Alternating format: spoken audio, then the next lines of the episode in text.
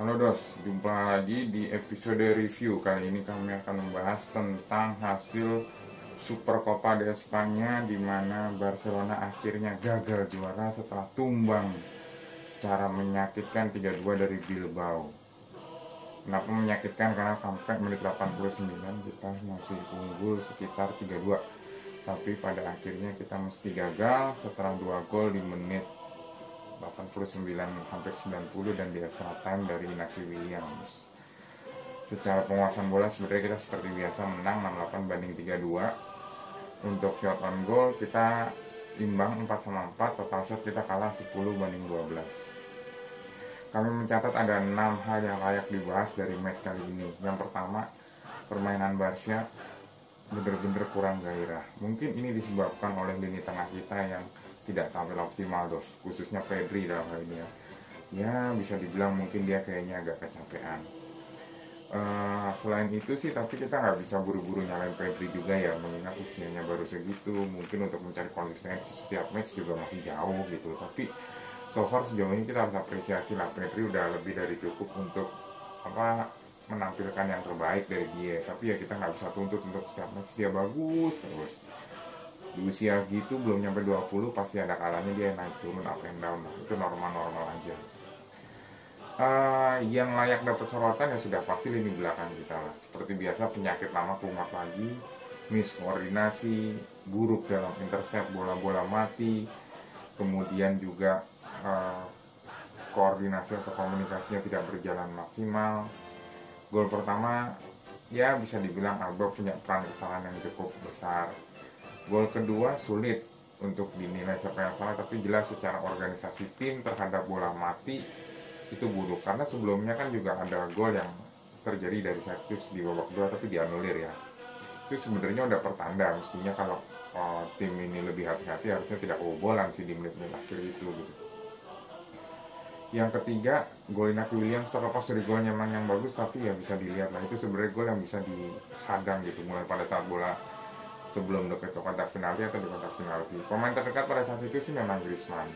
Harusnya dia bisa rebut bola, tapi eh, nggak uh, fair juga kalau memaksa Griezmann harus mampu bertahan karena itu bukan tugasnya. Tugasnya dia bikin gol dan dia udah buktiin itu di partai kali ini sih.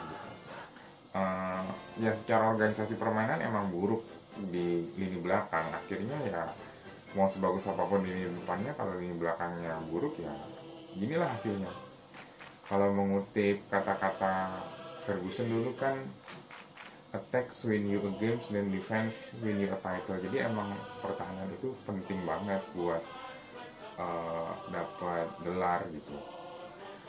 Berikutnya uh, yang bisa kita bahas kali ini adalah penampilan Griezmann yang emang bagus gitu ya makin meningkat lagi dua gol tapi gue nggak tahu deh mungkin emang kayaknya nggak hoki aja ini bukan di sini kan dia di karirnya si Griezmann ini.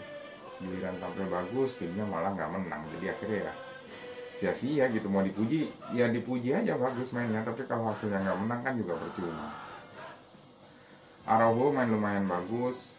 Salah satu kemampuan terbaiknya adalah dia sibuk cover Lengle gitu. Lengle yang makin parah makin parah makin hancur mainnya. Mungkin udah saatnya dirotasi gitu ya uh, aneh gitu. Harusnya Lengle yang mentorin Araujo ini malah kayaknya Araujo yang berkali-kali nyelamatin si Lengle gitu. Berikutnya Mats ya masih main bagus. De juga masih main bagus. Selebihnya uh, memang kurang maksimal. Terutama Messi kelihatan sekali masih belum sembuh dari cedera. Yang ironis dari Messi di akhir akhir pertandingan tidak kartu merah. Kalau nggak salah sih ini kartu merah pertamanya ya selama di Barcelona.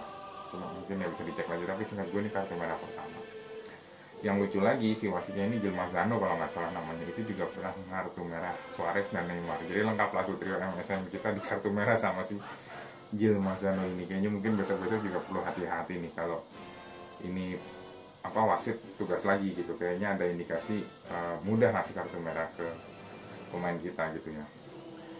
Uh, yang terakhir yang gue mau bahas kali ini adalah tak penempatan line up-nya Ronald Koeman ini menarik gitu karena setelah pas match banyak banget mention yang masuk ini salah kuman salah kuman salah kuman.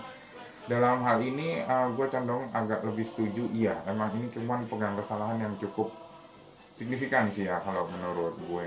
Pertama adalah ya gue nggak bilang dia salah menempatkan Pedri tapi seharusnya dia lebih paham gitu seberapa kemampuan atau fisik itu pemain.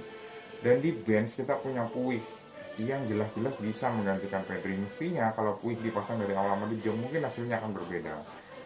Pasti jelas berbeda menurut gue karena determinasi Puig dan willingness atau kemauannya Puig untuk membuktikan ke tim sebagai pemain yang layak jadi starter tuh besar. Jadi pasti punya impact yang besar terhadap permainan gitu. Pasti bisa mengubah permainan gitu ini lagi-lagi dia terlambat masukin di posisi udah ketinggalan ya kalau nggak salah berat gitu. Anak sumur gitu yang masih harus cari pembuktian jadi diri malah dibebanin hal yang berlebihan kalau menurut yang kedua ini juga cukup tolak sih salahnya mestinya yang dijadiin back tengah itu Minguesa oke lah kemarin dia jadi back kanan uh, bagus gitu bisa gantiin Des. Tapi dia juga bagus loh kalau dia main di posisinya leng-leng mungkin kesalahan-kesalahan tidak terjadi gitu kalau back tengahnya dia. Artinya kalau gue sih lebih condong mestinya main dari awal Araujo sama Minguesa beberapa kali duet mereka memperlihatkan hal yang baik gitu. Back kanan ya nggak apa-apa pakai aja Des untuk sementara waktu. Cuman satu hal dari sisi yang gue coba memahami Ronald Koeman kesulitan stok pemain juga gitu. Yang agak menyayang agak bikin pusing adalah di bench emang pemainnya juga terbatas. Banyak yang nanya kenapa Dembele diganti sama Bradford emang gue juga sebenarnya kurang setuju sih. Tapi apa pun Dembele kemarin habis main 120 menit itu juga kan capek ya dos. Harus diganti. Sementara di di bench cuma ada Bradford atau Trincao yang lini depan. Dua-duanya juga bukan pilihan yang oke okay sih menurut gue tapi emang puncak dari semua kekalahan kita ini membuktikan bahwa kelemahan kita di lini belakang itu terbuka lagi seperti dulu gitu. Makin jelas lagi bahwa kita memang punya masalah di lini belakang. Ya moga-moga Eric Garcia datang bisa menambah lubang-lubang kita deh. Soalnya kayaknya Lenglet sama Umtiti pelan-pelan makin menunjukkan kalau dirinya memang sudah tidak layak lagi di Barcelona gitu. Dulu pernah bagus Umtiti. Lenglet juga pernah bagus tapi nggak tahu kenapa belakangan makin suram. Itu memang kayaknya harus segera direvolusi dari lini belakang Alba iya melakukan kesalahan tapi kita juga nggak bisa tutup mata. Dua passingnya yang membuat dua gol Griezmann itu terjadi. Griezmann juga main bagus. Ya walaupun dua golnya terjadi di tengah artinya itu semacam kode bahwa iya dia masih bisa tubrukan sama Messi. Kalau masih di tengah tapi anyway terserah lah. Yang penting dia bikin gol dulu. Uh, kegunaannya makin terlihat di setiap pertandingan dan harus dipuji gitu. Uh, Messi mau gue salahin nggak bisa. Namanya orang balik dari cedera gitu ya. Ya sulit untuk dipaksa perform. Nggak bisa kontrol emosi karena kartu merahnya ya itu juga 50-50 tergantung siapa siapa pemainnya gitu. Semua orang juga pernah emosi.